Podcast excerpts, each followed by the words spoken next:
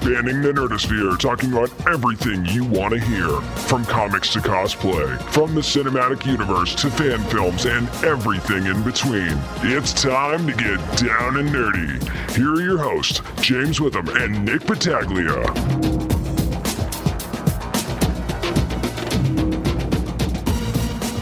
Welcome, fellow nerds, to episode 95 of the Down and Nerdy podcast, where we take one final bow to the Goblin King. Dude, I mean, when we found out that David Bowie had passed, like, because you know how the internet is, people will, you know, do fake deaths, and Oh, yeah. and then you're like, you know, I tweeted out, you know, rest in peace, David Bowie, kind of thing. You know, I did my research, but then on my Facebook, my friend, I had a friend who was like, "Oh no, this place is reporting that he didn't die," and I'm like, saying to myself, "No," because his son went on Twitter and, and said it's true, kind of Right, thing. right. I understand things get hacked, but I mean, 18, 18 month battle with cancer. He just had a birthday, too. Yeah, 69, man. And it's crazy. it's it's insane and uh yeah i mean david bowie he was an idol and he was a very much a, a, a well, not just not just in in music but i mean like labyrinth and he was also did some voice work in some in like a video game and absolutely. you know he he did some appearances from, from time to time and, and he the was thing about David Bowie is, is that he was one of those guys where when you were when you were growing up as a nerd, when you saw the labyrinth, or you saw other things, you saw how much of an iconic figure he was in music. It's like you know, it's okay to be weird. yeah You know, that was one of the things I always loved about David Bowie. He made it he made it cool to be a little left of center, and that I thought that was always really great. David Bowie made it, like he said, he was, to build on what you said, he was a person that pretty much came out and, and showed people it's okay to be weird, it's okay to challenge the norms of society. Just be you. Like, just, like, Yep. you know, and, and what do people know him for? The creativity, the looks, Ziggy Stardust, all that other stuff, you know? Mm-hmm. I mean, it's just pushing boundaries, pretty much is what he did. And he did it all, like, a very, like, open mindedness and a very open heart. And, you know, I, I mean, I can't imagine what his son's feeling right now, you know, especially, you know, everything he has going on with the Warcraft movie and everything else. And Yeah. it's just, uh, yeah, I mean, it, it came out of nowhere. Like, it's, it's kind of one of those things where, you know, Lemmy from Motorhead, when he died, you're like, yeah, we're not surprised that he died. But Yeah. then, you know, David Bowie, for him, and for, I mean, can you imagine being diagnosed with cancer and saying, you know what, I'm going to go up and, and I, I'm going to get the strength to go do a, another album? Yeah, well, I mean, I think we can agree cancer sucks. Oh, yeah. And it, it definitely took another legend, and so rest in peace to David Bowie. And I'm James Witham alongside. the Merc with one arm, Nick Battaglia, and yeah, man. I mean, you know, one final thing about David Bowie. You know, rest in peace to him, and just thank you for just being yourself and, and showing people it's okay to push the norms of society. It's okay to be different. It's okay to stand out in different variety of ways. So thank you to him. But on a much brighter note, James, we do have a big guest coming on this week.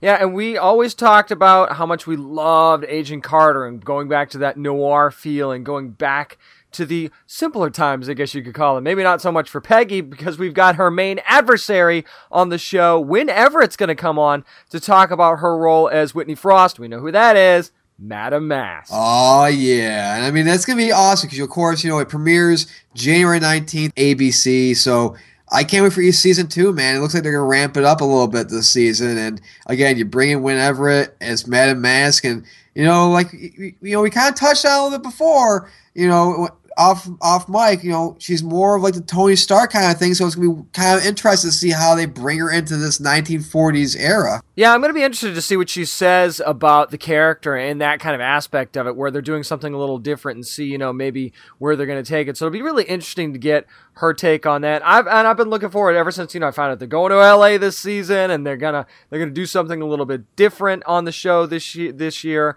I, I was I was pumped when I saw that they were going to get a season two. I'm like, I'm ready for this. Exactly. But coming up next, we're going to pull out two new comics this week because what we're reading is coming up next right here on Down and Nerdy. This is Timothy Truman, comic book writer and illustrator, and you're listening to the Down and Nerdy podcast. Well, folks, time to grab your comics and grab your morphers because we're going to discuss what we're reading this week. Of course, powered by the fine folks over at Fantasy Escape Comics and Cards on Aragon Boulevard in Virginia Beach. Go see Bob and all the great things he has to yourself and the nerds that you love. And James, since I brought up the whole morpher thing, I'm going to go first this week, and I decided that, you know, I'm a big Power Ranger fan. Oh, of course. And this week marks the release of Power Rangers number zero from Boom Studios, actually Mighty Morphin Power Rangers, if you want to get fully technical there.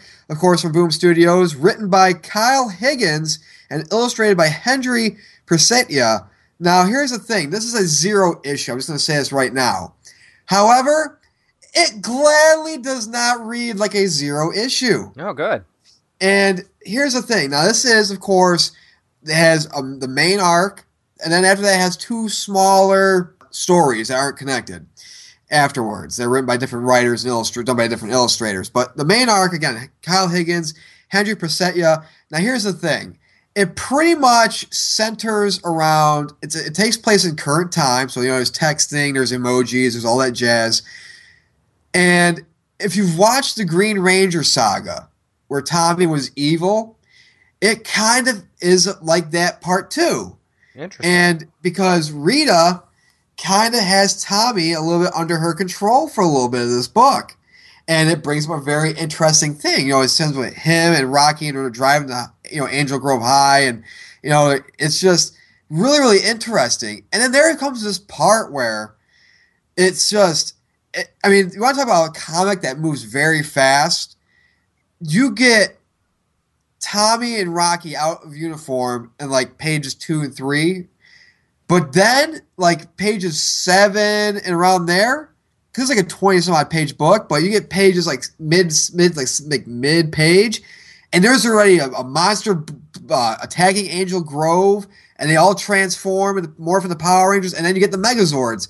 And the art is phenomenal. I showed you some of this the other night. Oh, that, yeah. You know, the art is very, very detailed. And it's really amazing how like you know the first page grabs you because it pretty much looks like a bit of a vision but pretty much tommy kills all the power rangers. And it's not a spoiler it's you know front page and it's a vision pretty much. But the way that it, it's done is just it is it for it's one of those things where you think is it foreshadowing? You know you know is it you know just a vision. What is this? And it brings brings up this great style of mystery. And it brings up this great style of conflict between Tommy and the gang and and him trying to fit in. And it's just again it's really really great. The, the art is phenomenal uh, even though it's set in like the modern times, again, you have the modern technology and everything else. I don't care about that. It's not a big deal. Well, I mean, all. that's typical for Power Rangers, though, isn't it? They kind of try and follow the times that that they're in and try and bring well, I mean, stuff. I you know, I, am not gonna lie. At first, when I saw this was Mighty Morphin Power Rangers, I'm like, okay, it's gonna take place like in the '90s and the old school days, like when it you know was out. Um, but yeah, I have no problem with being modern times. I have no no no uh, problem with that at all. And again, when they morph, it's fantastic. There's a great shot of them running towards this monster as a group, and it's a, a great, great job uh, by the artist. The art just pops. The colors are vibrant. The suits look amazing. Like they look amazing. Oh, definitely. And the Zords look great. The monsters look great. It's clean. That's what it is. It's very clean, and even it has a little bit of shine to it as well, especially when they're inside the Megazord and you see their their visors, and it's a little bit of, of you know a shine to them, and it's nice. And you know, but then as the story progresses, after you look at all this great art, and you see that what's this? Tommy doesn't have control of his Dragon Zord, and it doesn't tell. You know, I don't want to spoil who might be in control of it, but let's just say the ending of this brings in a very popular nemesis in the Power Ranger lore, and we see that Rita might have something very powerful up her sleeve, pretty much. And this, for me, dude, is a definite pull. I love this comic. For a zero issue, to just kick it the high gear and say, you know what, we're not, you know what, people know about Power Rangers. They know about Mighty Morphin Power Rangers. This is geared towards the fans. You know, this is this is just fantastic. I loved it. and I, I can't can't highly recommend Power Rangers number zero enough.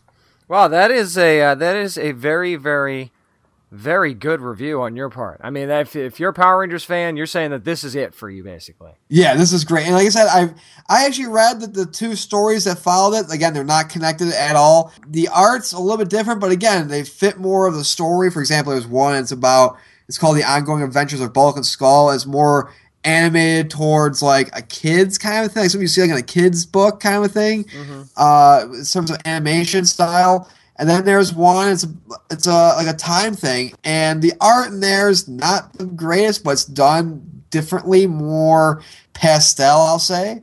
Um, Boom has done that in the past. I know that uh, when I was reading uh, Sleepy Hollow from Boom, they would have a couple little little extra, almost like comic strip esque type stories at the end. So that's pretty common for Boom Studios to kind of throw something a little extra in, especially when it's an adapted property to give you like a little bit of a side story or a little something fun at the end. So that that's pretty typical of what they would do. Yeah, again, the Bulk and Skull. If I had to compare it to another, like the way it looks, or compare it to like an Archie comic, the way it looks, pretty right. much. Well, I mean, it kind of makes sense. And uh, yeah, and again, uh, the, the, third story is called "What Time Is It?" and uh, uh you know, it's Power Rangers face off against Goldar, and it's a uh, like I said, the, the arts it's very bright and pastel, and you know it's not bad. It's just the shapes are a little bit different, a little in a sense, but it's good nonetheless. But that's my comic this week. And again, Power Rangers number zero is a big pull for me.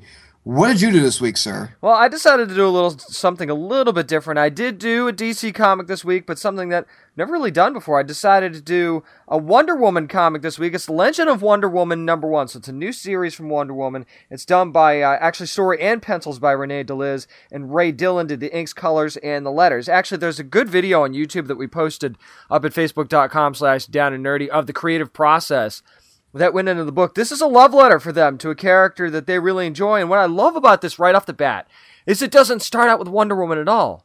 It's it's Hippolyta and her story of how she became the queen and how the society was formed and everything like that. How she built the land that was just of women and the and how they get the island and everything.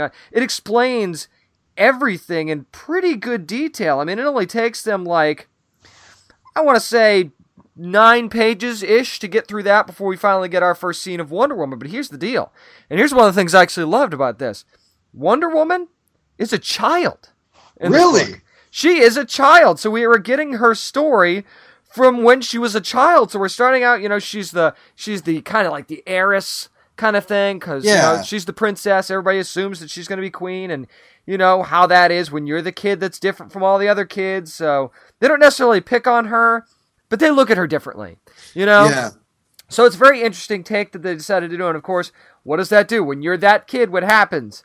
You're a little bit rebellious and you do things that maybe you shouldn't do and you drift off of the pack. And that's exactly what she does. And without going into too much great detail, she goes somewhere where she's not supposed to go, where nobody's supposed to go because she's curious and she wants to kind of rebel, but she always wants, she also wants to see what's out there. So it's your typical kind of you know, young girl wants to find the world kind of thing. But uh, she almost gets herself into a little bit of trouble. But the the one thing that's interesting about the story is that she knows something that she feels like she doesn't think anybody else is either either knows or is paying attention to. Okay. And I'm not going to say who it is, but she runs into somebody in this place where she's not supposed to be. I really can't spoil where this is. Right. And this person also feels what she's feeling, so Diana and this woman kind of decide to, on the down low, kind of link up and try and investigate what's going on together.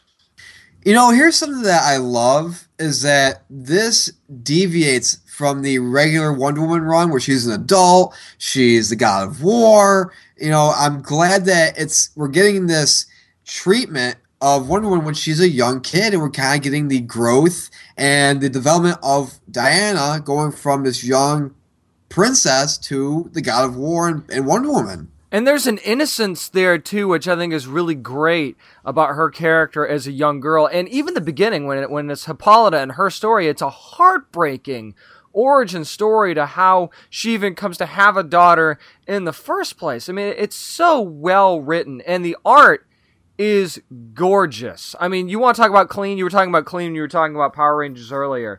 This is squeaky clean art. I mean, down to the last detail. It just looks so stunning. And the one of the things I love about the art that was done here was that it's the emotion in the eyes Yeah. during those during those pivotal scenes. The it- the eye detail was there was a very big attention to detail there because they wanted to draw that emotion in and I think they really captured that really well. So I got to be honest, I've been looking for a good Wonder Woman story to jump into. I think this is it. This is a pull for me and I'm going to say this if you are a younger woman or if you're just trying to get a female friend of yours or significant other into comics and you're looking for a good story, this might be the one. This is one of those comics where if you want to get girls into comics, this is it. There's one thing I gotta talk about with Power Rangers real quick.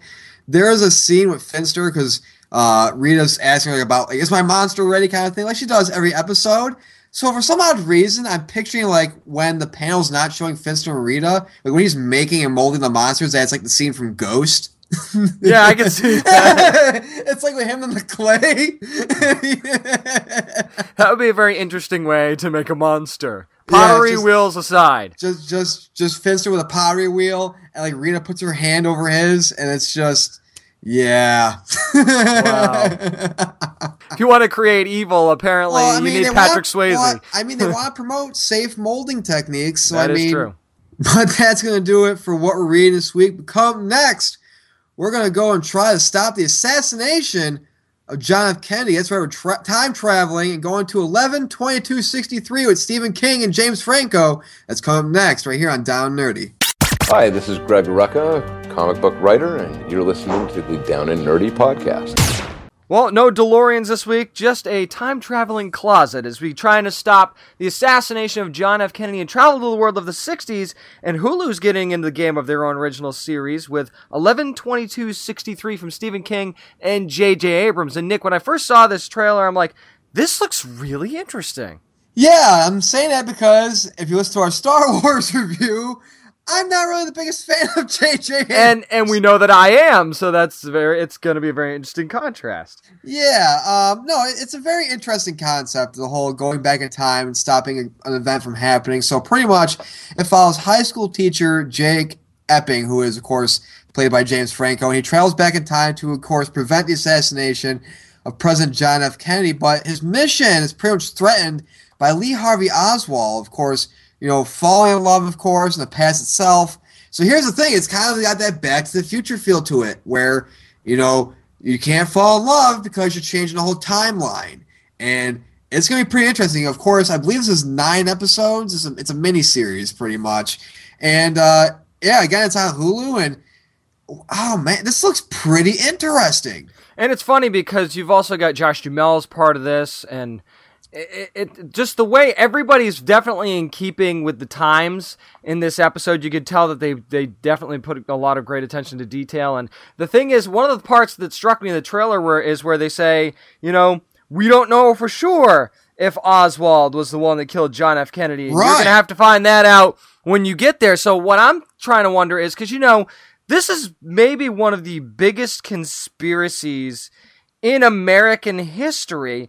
And, you know, some people think they know what happened. Some people think they have a totally different version of events of what happened. I mean, when I was in college, uh, somebody that I knew wrote a paper as their thesis about how Oswald did not kill Kennedy and gave out all this evidence. And I'm like, you know what?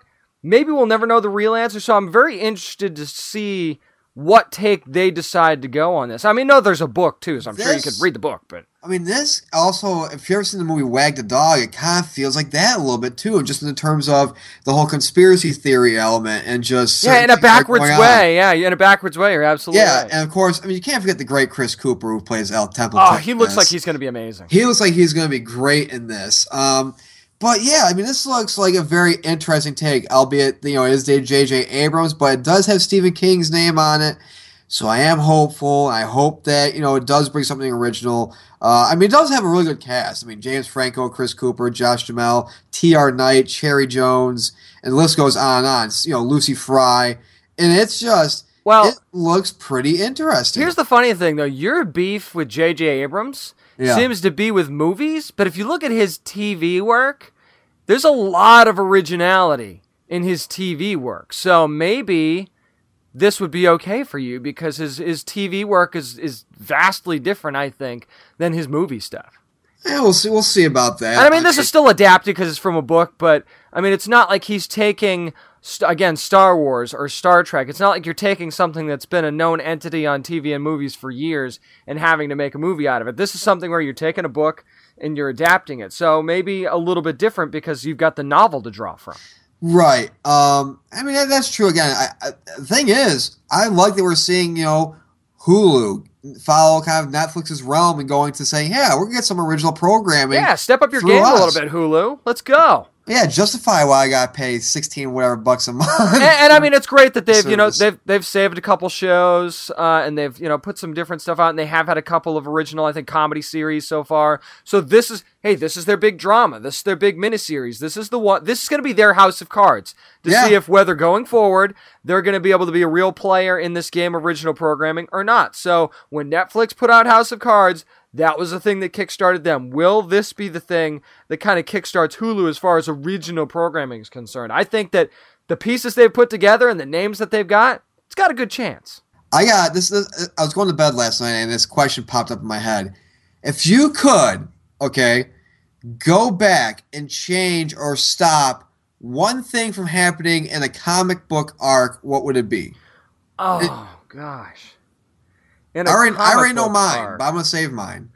God, this is interesting because I mean, obviously you'd want to you'd want to get rid of certain tragedies that happen, but I think that one thing I would like to see change because I would be very interested to see how it would have changed his story going forward is if Gwen Stacy never dies the first time in the Spider-Man comic. You know the iconic death Yeah. scene that we saw Amazing Spider-Man 2 from that comic. If Gwen Stacy never dies, where does that story go? I would, and you know, this isn't really. I mean, it's it's a real event that happened, but I would stop Magneto from, and I would stop try to stop try I would try to stop the Holocaust, and I would stop Magneto from being part of the concentration camp. Yeah, that would be that. That would be another good one. Think about it. You save Magneto from having to go to a concentration camp, which pretty much started his whole hatred against the humans and the whole we're superior to human beings and they did this to me and holding that grudge. Imagine what him and Charles Xavier could have achieved if he didn't have that that hatred for humans lying within him throughout his whole life pretty much because It would have been a totally different moments. story. Oh yeah. And who becomes the leader of the evil mutants? Would it have been Sabretooth? Would it have been I don't know. Even Mystique, maybe? I don't know. Who would have taken up that or would there have even been a villainous role? There probably Maybe not. Have, no, there probably would have. Um, but again, it, it would be like who would be that leader? and It would be interesting. You know, would it be everybody at the head of the whole Weapon X facility? Would that just be it, pretty much?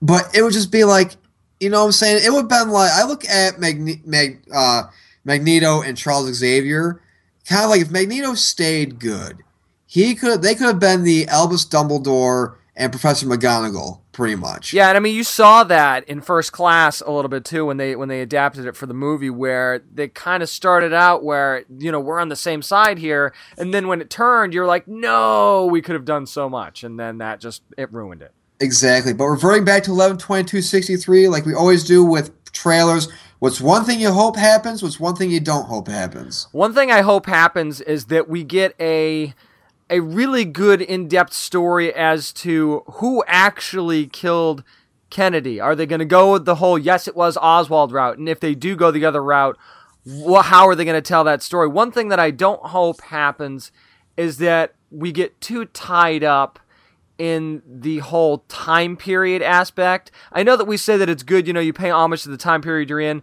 I hope they don't go too deep into it and make it too cliche, like we're in the 60s, so here's all the 60s things that we're going to show you, kind of thing. Because I think that's one thing that Agent Carter does well. You're in a certain time period, but they don't beat it to death.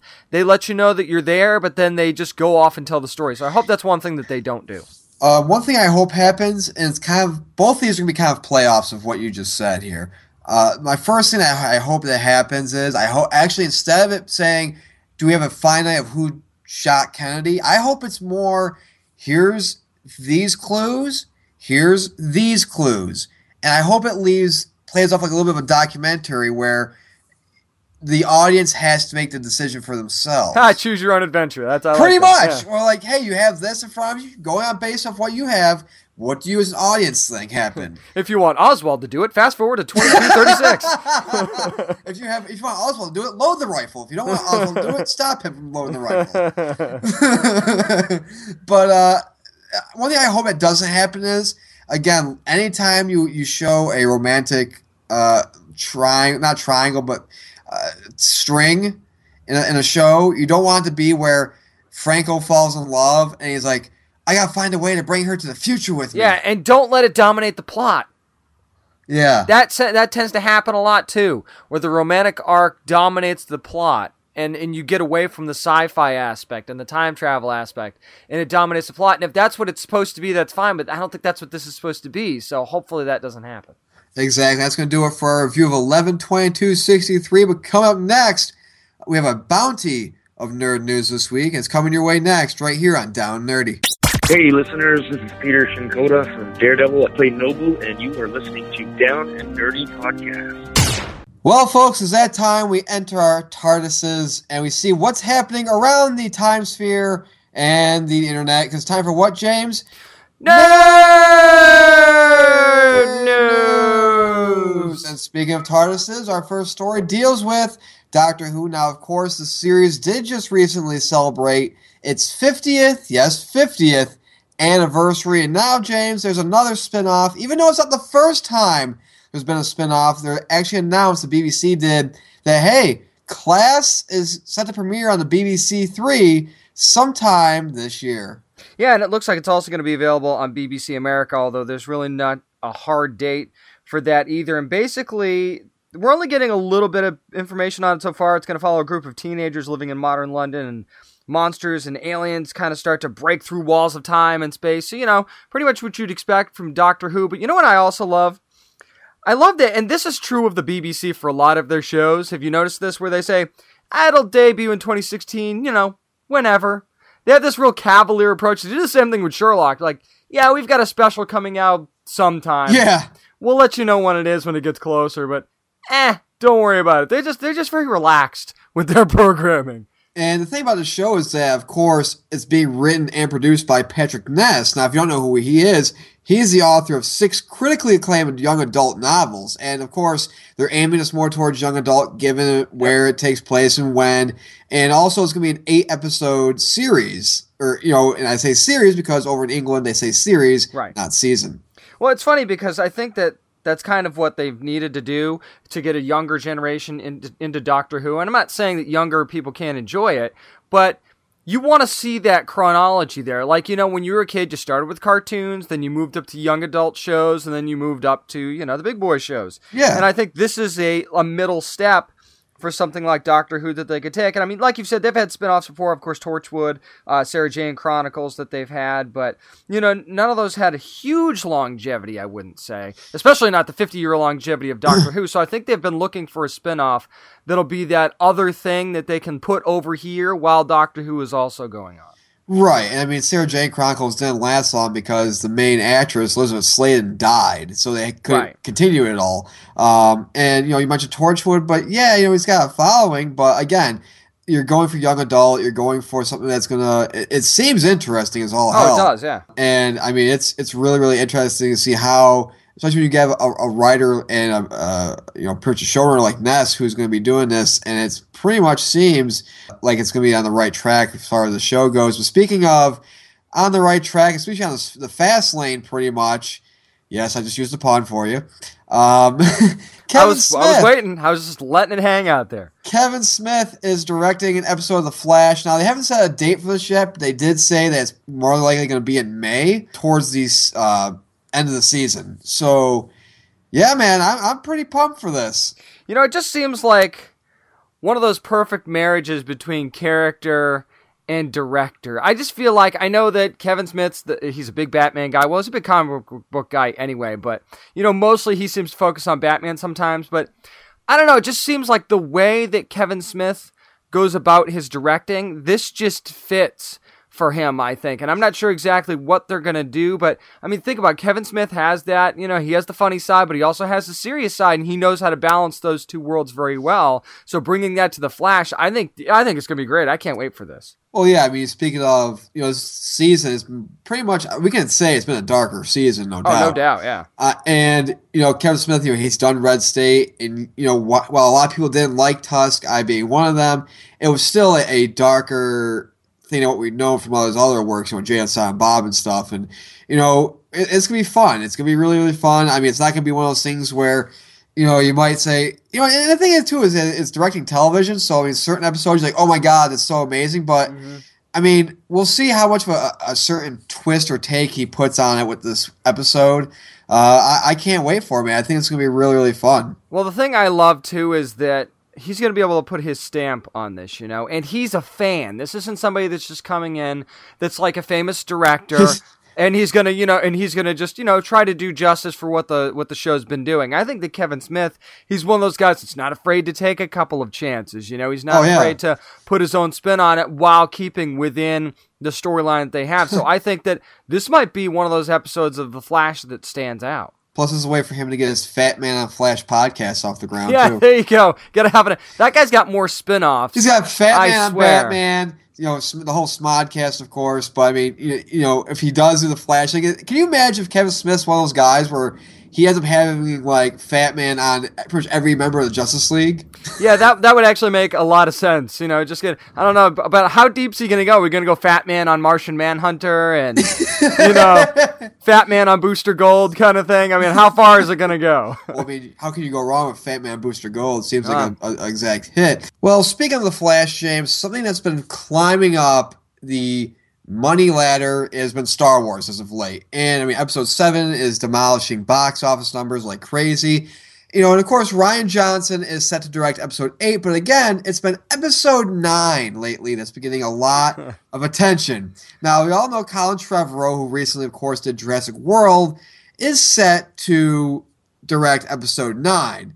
And of course, there is this petition that was going out that has about, I guess, 20,000 signees that say, replace Trevorrow with George Lucas. Before we dive into this, here's what he said. So he said, quote, it's funny, I saw that and it was on the day where I was at Lucasfilm giving this big speech to everyone about how we wanted to channel the intent, the invention, and just the raw creativity and the boldness that George brought to these films. Now, there's more to that, but that's pretty much the gist of it. He was. Can you imagine being at like Lucasfilm, and all of a sudden you find out via however, hey, there's this petition going around that people want to replace you with George Lucas. Now, here's the thing. Eh, eh, eh, Star Wars fans, you do know that there's things called contracts that exist. Yeah. And given what George Lucas recently said, where he said, you know, he's done with Star Wars, he's done with the whole big budget thing. But remember, he also made a comment he called pretty much Disney white slavers. Yeah, I don't think you really want to do that to somebody who uh, you know you just gave you a big check. Yeah. Uh, that quote, by the way, was from ET Online from uh, Trevor. We wanted to get that in there, but can we chill, Star Wars fans? I mean, we haven't even gotten to eight yet. Can we chill on nine? So that's first. That's the first thing I wanted to Well, say. not only that, Let, us get to eight, okay? yeah, well, not only that, but it's like, you do remember that he did do the prequels, right? And that was my second point. Yeah, he, he caught lightning in a bottle in 1977, and it was very innovative, and he did a great job. And, you know, everybody loves Star Wars A New Hope. Everybody. He did a great job. But then his next venture back into Star Wars was the prequels. How'd that go? Not so great. Not so great. we want to bring him back for the finale of a trilogy? Just randomly because what what is it the right thing to do or But something? I, here's the no, thing. it's not. And here's the thing, and this is why, of course, this petition means absolutely nothing, really. If you're Colin, if you're Trevorrow, you're like, I'm not worried about this because Yeah, like, whatever, odds man. are his contract's already signed. You know, and plus Disney already announced this. Say, hey, he's going to do an episode nine. You know, unless Trevorrow has like an Edgar Wright situation, Right. he's going to be directing this. You know, he's going to be directing the film. Well, and I mean, I mean, you look at he's he's part of Jurassic World, so I mean, there's that. But I'm sure that you know, the folks from Jurassic World, because we know there's going to be more of those movies. We already know there's a sequel. There'll probably end up being a third, uh, depending on how the sequel goes. But you know that everybody's going to play nice. Everybody's going to work together because, you know, the people from Star Wars can say the director from Jurassic World, and the people from Jurassic World can say the director of Star Wars Episode 9. They can help each other. So you're going to play nice there. So I don't really see anything that would come up that would make Trevorrow go, ah, you know what? I just don't have time to do Star Wars. Who would say I don't have time to do Star Wars? Yeah. Come on. That, this is going to be the paycheck for him. Plus, to take something that's been so iconic for so many years and put your name on it and your stamp on it, why would you not? Well, not just that? that. but I want to point this out that episode nine is going to be the last of this trilogy that we're going to be getting. Right. And, you know, why would you not want to direct a film where you can put a nice little ending? Yeah, you're the end it? point. Yeah, that's the Yeah. crazy thing. Think about all the things that he could do in episode 9. Now, we have no way of knowing what's to come in the trilogy, but think about the stuff that he could do like what if Luke Skywalker dies in in episode 9? You're the dude that killed Luke Skywalker, you know? But I then mean, again, that's the crazy But thing. then again, I don't want to really rehash this again, but then again, you'd be the guy that would say, "Oh, they just took a piece out of Return of the Jedi where Yoda dies. Instead of Yoda, it's Luke." So well, well, remember Yoda and Anakin die in episode 9. right, So but both of them die. still, it's just one of those things. But uh, you know, yeah, I mean, But I'm just saying, you know what I mean? It's I- not I not. No, not I that exactly, but I mean, I- you could oh, do yeah. something that would make people go, "Whoa, that guy did that," you know? Or maybe maybe the Millennium Falcon blows up or something. I don't know. I mean, just something that would make Star Wars fans go, "Oh my god, that just happened." Exactly. You know what I mean? Exactly, exactly. Speaking of something that pretty much happened out of nowhere, like legit, when we saw the story, it just happened out of nowhere, and it's kind of been flying under the radar. We haven't really heard much talk about it, but Legendary Entertainment, which of course, you know, known for its films and its comic books, has been sold to Chinese media company Dalian Wanda Group Company Limited. And it was announced Monday evening. Now, here's the thing that's really like got my eyes open on this. It was a cash deal Yeah. for three and a half billion. Yeah, that's ridiculous. I mean, you could win Powerball and still be two billion short. Who shows up? With, what did they show up with? A, like a fleet of trucks to this place and just start shucking bags in to the to the room, going, "Hey, here you go. There's one. There's two. There's three. I mean, is it a Scrooge McDuck situation? Are we diving into vats of coins now? I mean, seriously. But then, like, you know, Thomas Tull, who of course is going to be staying on as chairman and CEO, watch, he just pretty much went in with like a thousand dollars of pennies and boxes and stuff like that. Yeah, It's like, exactly. Here you go. He's going to be that guy. And I mean, everybody's saying all the right things. You know, we're honored to be a part of this family, Yeah. we're excited. Blah blah blah. But Nick, I want to ask you, with with so many projects already on the table, do we see things get anything get shelved for one, or for two? Do we see things go in a different direction because of a change of ownership here? There's there's there's two things I think this really really impacts. One is bigger than the other, but the one I want to talk about really quickly is I don't know about you, but I'm getting kind of tired of this whole Pacific Rim is on, Pacific Rim is off kind yeah, of thing. yeah. I think with this acquisition, because now I believe Dalian Wanda Group now is like the biggest media company like in the world now. I think I, or something th- I think I think so. I don't know if that's like 100, percent but if not, they're up there.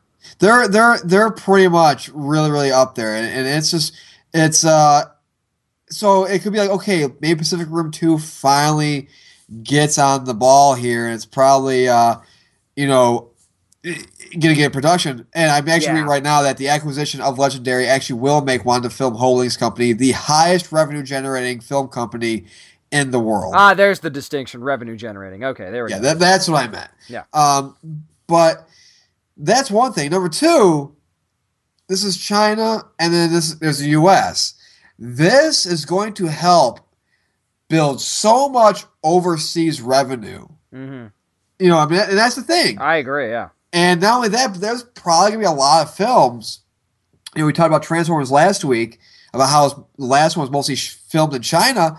There might be films that maybe they can't have enough of a budget, so China will say, you know, Wanda will say, okay, if you come over to China, we'll pay you X amount more dollars in your budget, so you can do these things, but you have to shoot it in China. Yeah, it's possible that we could see some stuff get moved there. I mean, like if the Pacific Rim thing does eventually happen, I could see that being shot over there. Of course, you know, they were also uh, responsible for producing stuff like, you know, Jurassic World, and of course they did Inception.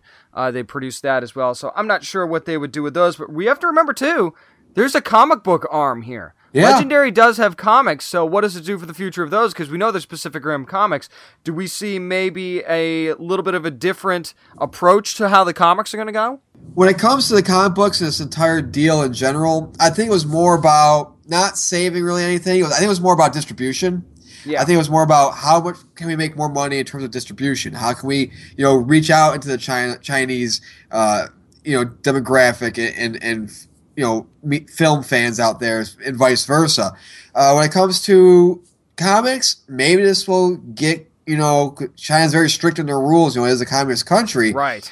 But maybe this will help get some American books over in China. Well, let's face it, it's not like they've really paid a whole lot of attention to their comic book arm anyway. I mean, they're way behind DC and Marvel and even Image, IDW, Dark Horse, stuff like that. So, I mean, I don't really see this jump starting that any more than it actually is. And I'm thinking that maybe we could just see the comics arm go away entirely, which I really hope doesn't happen because they are telling some good stories. Just not enough people know that they exist.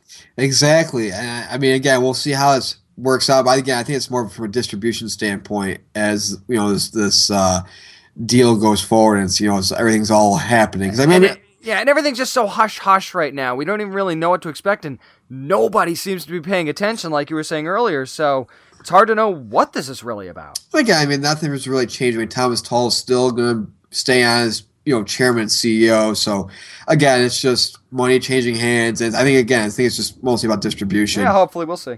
But that's going to do it for Nerd News. But coming up next, of course, you all know season two of Agent Carter premieres this coming Tuesday, January 19th at 9 p.m., 8 Central on ABC. And guess who we have coming up? That's right, Madame Masque herself, Wynn Everett, is coming on to talk about season two of Agent Carter. That's coming up next, right here on Down and Nerdy.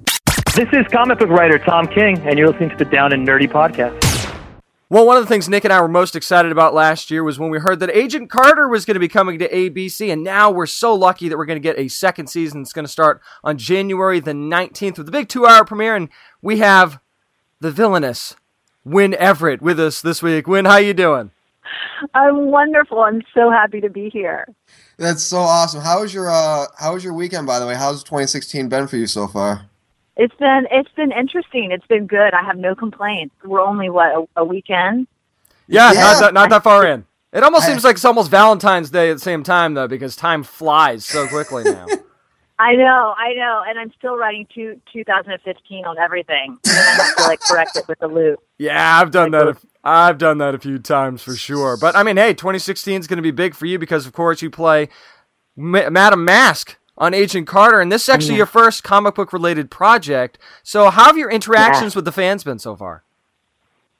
Well, you know what? It's interesting because it hasn't aired yet. I really haven't had that many interactions with the fans, but the few that I have met and the the few that I have interacted with online a little bit have been incredible. And you know, it's always very scary when you enter into this world because the fans are so passionate and Mhm. I get so nervous because I just want to do them justice and their characters and the the um reality of of Whitney and Madame Masque and everything and so far I can't tell you people have been so warm, so welcoming, so loving to me and, and I really, really appreciate that. So, you know, I get a little bit in your background here. So, you received your degree in communications from Auburn University, War Eagle, by the way. Uh, War and, Eagle. and you minored in theater as well. So, what was it about the communications field that drew you to it? And what was the one lesson you learned in theater that you pretty much hold dear to this day? Mm, that's such a good question. Um, well, when I when I left Auburn, I, I did. I had my major in communication and theater, and all through high school, all I ever did was theater. I was a huge, as they called us in high school, theater geek, which I wore proudly that um, label. And so when I went to Auburn, I really kind of decided I, I looked at conservatories and I really decided I wanted like a big university experience. And so I went to Auburn and did football every weekend and it was just so different from my life that I'd had in high school theater, you know, every second. And um I loved it. So I majored in communication, but I minored in theater because that was my heart and my my love. And then I took my communication degree to New York and I wanted to work for uh Good Morning America. So I got a internship with um with Diane Sawyer my senior year, and then they hired me afterward, and I worked for five years there. Wow. Um, and loved it. I worked behind the scenes, and I ran the green room, so I worked with every guest that would come in to the show in the mornings. And I mean, every musician, every author, every writer. I mean, I met Jimmy Carter, who was, you know, being from Georgia, was my hero president, and um, just I, I- everyone. But you know, through that, I kind of kept feeling that pull to the theater and missing it so much. So I would get off work every day at 10 a.m. I'd go in at 4 a.m. I would um, be on the streets in New York City at 3:45 a.m. hailing cabs and getting cars, which I still can't believe my parents let me do that. When I look back on it. I didn't know how to. Um, and I got off at 10 a.m. So then I started uh, auditioning again and just pounding the pavement and, you know, just standing in long lines and doing everything that every New York actor does, starting off. And especially for me, because I didn't have that college conservatory, so I was going up against, you know, people. They'd say to me, "Why, why, why would, why should I hire you for this? You go to Auburn University. I don't know anything about your theater program. I can hire someone from Yale Conservatory that just graduated. Why would I hire you?"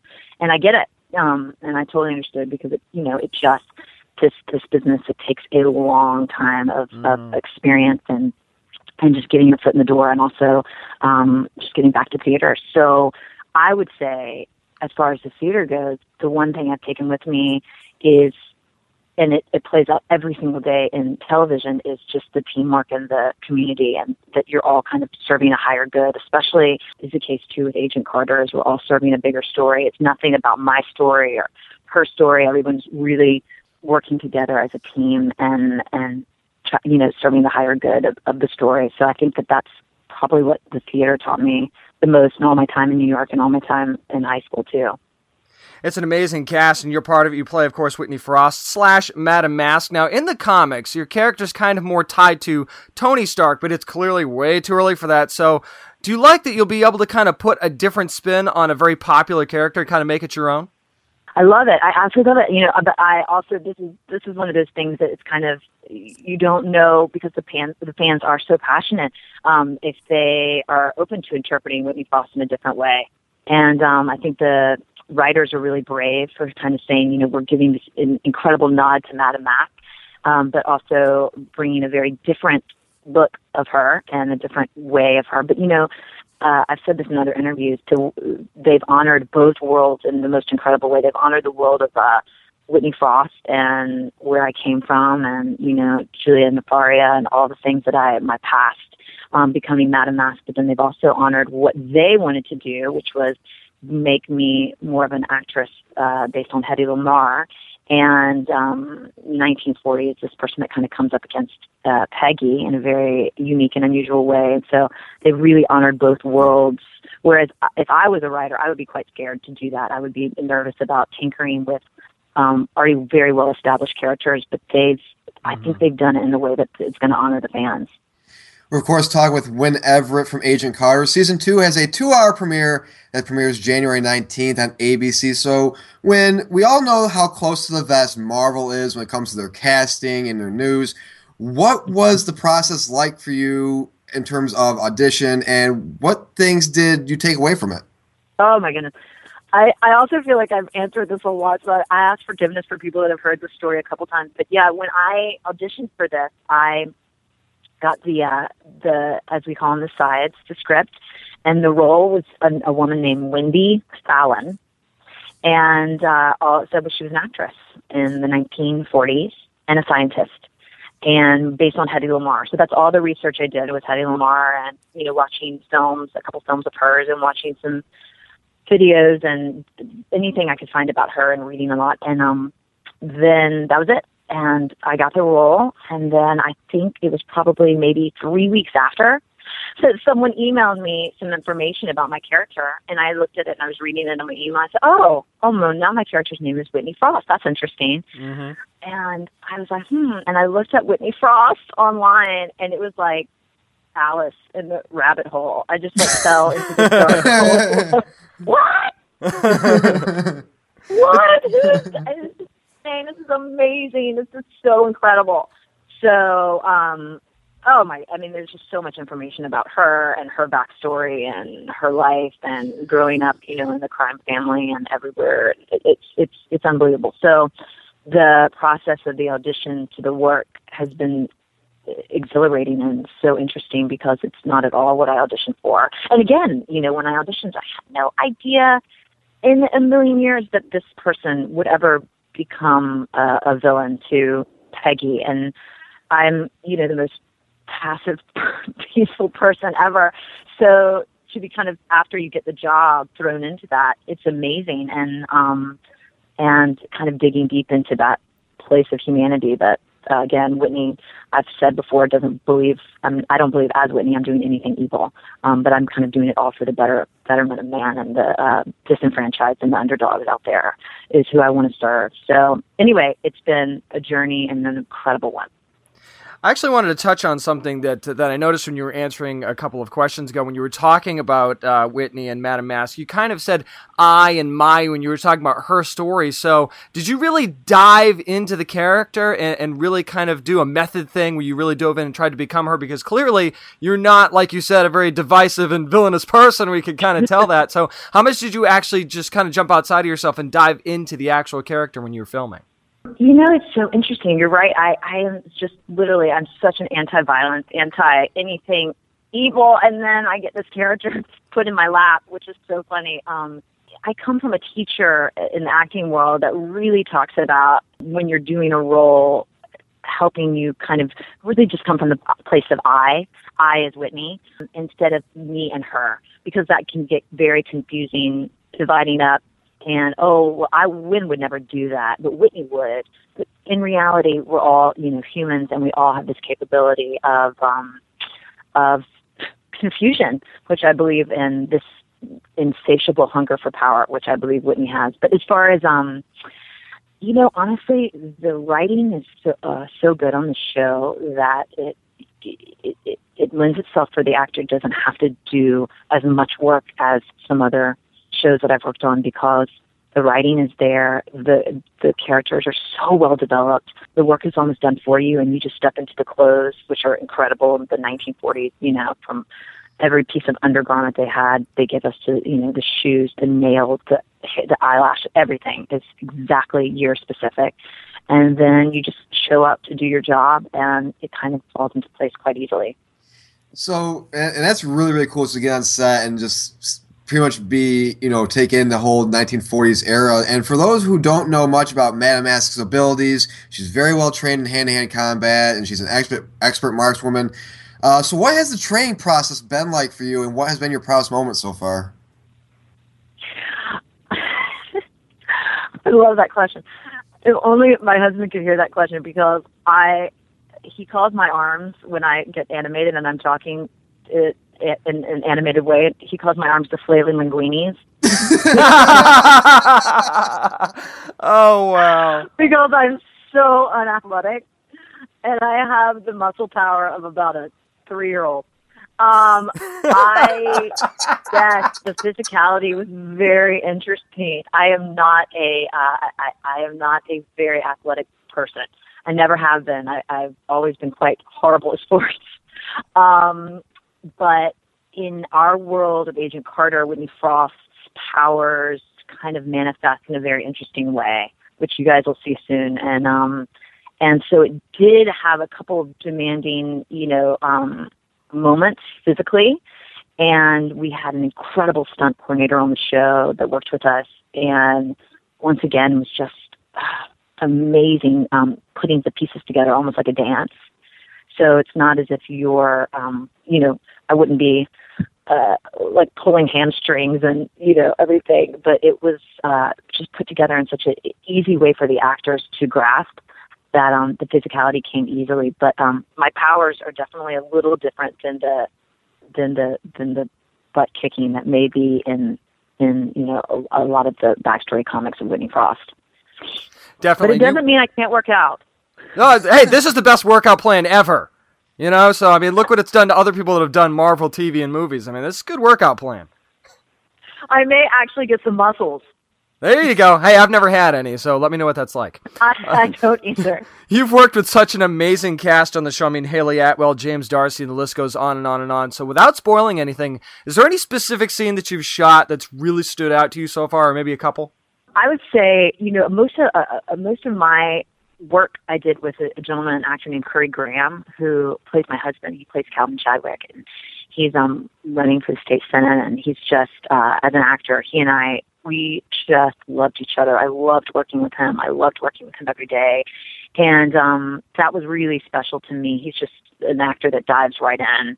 We didn't have to, you know, get to know each other or anything like that. We just got to work and um that's what I love.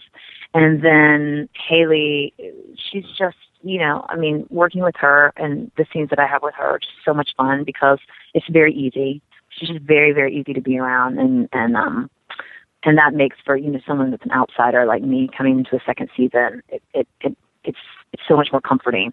And james is one of my favorite people i've ever met and he's hilarious on screen and off and he keeps everyone everything rolling. He's just lovely and kind and generous and so special. So really yeah the work with those guys and also you know a lot of for me, what was interesting is this is my second time doing special effects. I've never gotten the opportunity to really work in special effects, and for me, that was just it, it was mind blowing. I mean, our first day of a real special effects, you know, a scene that would take an hour took five. Wow. Uh, just because there's so many elements that you don't realize when you're watching it from a viewer standpoint. I mean, I watch tons of shows with special effects, and I don't realize the work and the hours that went into that one two minute when it plays out on you know film two minute scene but um all the people involved all the special effects people on set all the people that have to you know put together the from the still photographs to that i mean it's just so many puzzle pieces that it makes your head spin. That that was really interesting to me to watch. So, Wynn before we let you go, where can people reach you on the web? i love it.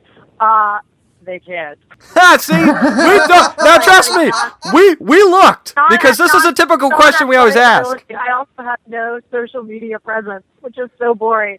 I'm not on Twitter. Uh, Can you believe it? And the the producers were saying, "When you, you got you got you got to get online. You got to get on Twitter." Well, maybe just maybe just a friendly wave on the street or something. Exactly. You can wave at me on the street, please. And um, you know, you can follow me online as far as what I'm doing next. But I, I, I'm I'm a really kind of strange bird in that I steer away from a lot of social media. Though I think it's one of those powerful forces out there. It's incredible. You know, it's incredible, and it's and, and I hope people through it are getting the word out to watch the show because it's it's a labor of love for so many people, and we just want viewers to see it and hopefully enjoy it. And uh, it was just such an amazing experience. Well, very much in keeping with the era of Agent Carter, which premieres, by the way, January 19th on ABC. Big two hour premiere. Make sure you're looking out for Whitney Frost slash Madame Masque. It's Wynn Everett Wynn. Thank you so much for taking the time to talk to us this week. Thank you guys so so much. I really appreciate this, and thank you for your support of the show and, and your love. You know, James, it's not every week when we have a guest on. You know, when we ask you, know, where can we find you on social media or on the web? Never do they say and have the great answer of "I'm not" because Yeah. they're well, because secretly they're living a dream that I secretly have. I'm like. Oh, to not have to be on Twitter or. Facebook or be, you know, just to live my life. I know it's it's really gotten to that point, but you know what? Hey, this is the ultimate method acting. She wanted to be true Oh, to the character, true to the time period. There was no social media back in the days of Agent Carter, so you know what? Why not just go all the way with it? Exactly, man. I mean, it, it was so great, and you know, I mean, we talked a little about about her, you know, right, you know, working for Good Morning America, you know, and just uh, it, it's just amazing, and you know, and it's the thing of kind of like you know when you're in the green room, like you said, she was in charge of the green room and everything else, Yep. and when you're meeting those types of people daily, part of it, like I said, it's like. You know, maybe some of it's kind of like, you know, one day I want to be in that spot. You know what I'm saying? Like vice, like reverse, you know? Yeah, exactly.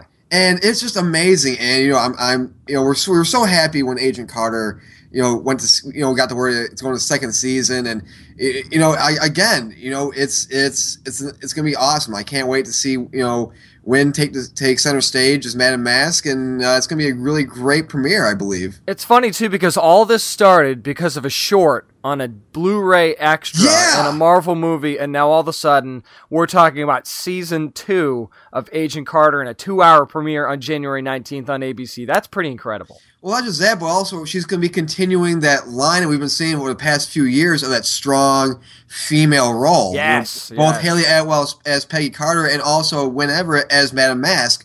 You know, it's going to both two strong female leads going head to head this season. It's going to be spectacular. And what's spectacular, we hope you think anyway, was our episode here of the Down and Nerdy podcast. Thank you so much, as you do every week, for tune, tuning in. We do appreciate that. Of course, you know, speaking of social media, by the way, we're, we're on it too. We're at facebook.com slash down and nerdy, at down and nerdy 757. I'm James Ace with them on Twitter. My good friend Uh, Nick. I'm about to say, I'm so used to doing it vice versa. Anyways, uh, I'm on Twitter at Merc with one arm. Uh, again, we're also, again, facebook.com slash down nerdy, down nerdy podcast.com. We're on the web as well. We also have a what we're reading segment. We have two written reviews we do each week, separate from the sh- ones we do on the air. And again, you know, hit those up. People have been enjoying them. They're about three or four paragraphs long, and again, they're two separate. Co- they're two separate comics. So technically, well, not technically, but we actually do four reviews Yep. each week. Mm-hmm. And hey, you know, we're all over Facebook. We're all over Twitter. You know. And that's where you can reach us. And that's and again, thanks to Wynn Everett, thanks to folks over at Marvel for helping us set this up. Amazing interview. And again, check out Agent Carter, season two premiere January 19th on ABC. It's gonna be a fantastic, fantastic premiere. We just know it is. And with that, I leave you with this, as I always do every week, nerds. Practice safe comic book reading. Always bag and board your comics.